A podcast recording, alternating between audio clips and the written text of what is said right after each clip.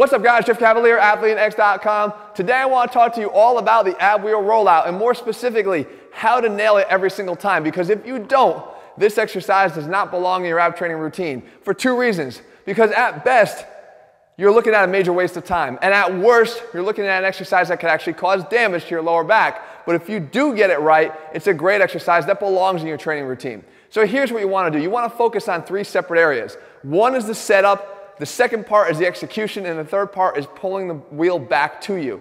Those are the three areas. Obviously, every exercise is made up of those three components, but in this case, people tend to screw up in those three areas. So we want to cover all of them. So when you're getting set up for the exercise, the first thing you want to do is focus on the position of your back and your hips. And the key here is that you don't want to follow some advice where people tell you to flatten everything out in one straight line. Because what you're doing here is you're immediately taking this exercise and making it solely one thing and that is, for, at least as far as the abs are concerned, and that is an anti-extension move. And while that is a tremendous component of this exercise, it's not the only one.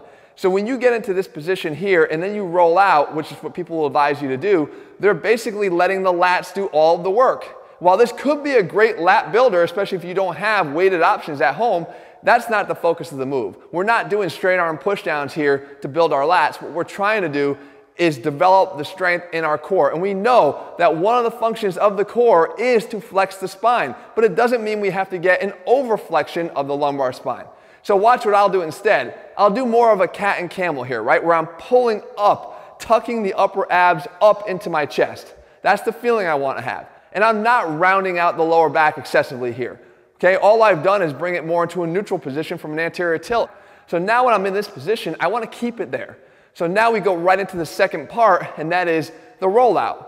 Now, the rollout, what we're focusing on here is to go out only as far as you can handle. Because the main goal here now is to maintain that tightened core and prevent a quick, fast overextension of the spine, because that's when we start to do damage to the lumbar spine. So when we go out, we go out only as far as we can handle. Beginners might only go out as far as I'm showing you here, whereas the more advanced, you can go all the way out. As a matter of fact, you can even hold it for a short period of time when you're out there and then come back. So you go out as far as you can handle, but the key point is to make sure that at no point do your abs give out and your low back cave in. You want to keep that nice and tight throughout. So now here's the key for me. When you're coming back in, what is initiating the pull in? If you're letting your hips do the work, you're ruining all the good work you established to this point. And that's what a lot of people do. And people will say, I'll do hundreds of ab rollouts. Not if you're doing them right. If you go out and your first move is to pull your hips back so that you're getting a lot of hip flexion to drive the wheel back in, then you're not doing it right. As a matter of fact, you're kind of taking away almost half the exercise as if the same thing as if you just dropped the weights down on a curl and never lifted them. What you want to do here is never let the hips lead the way. Make the wheel and the hips move together. Now you can test yourself and there's a great way to make sure you're doing this right. Watch here what I do. I back myself up against the bench and I start by having my butt in contact with the bench as I sit back. And then I roll out. Now, if my butt makes any contact with the bench on the way back in, I didn't do that rep correctly. I let my hips dominate and I let it lead the way. And we already know that hip flexors are over dominant in a lot of ab movements here. This would be just another example of that if we allowed it to happen.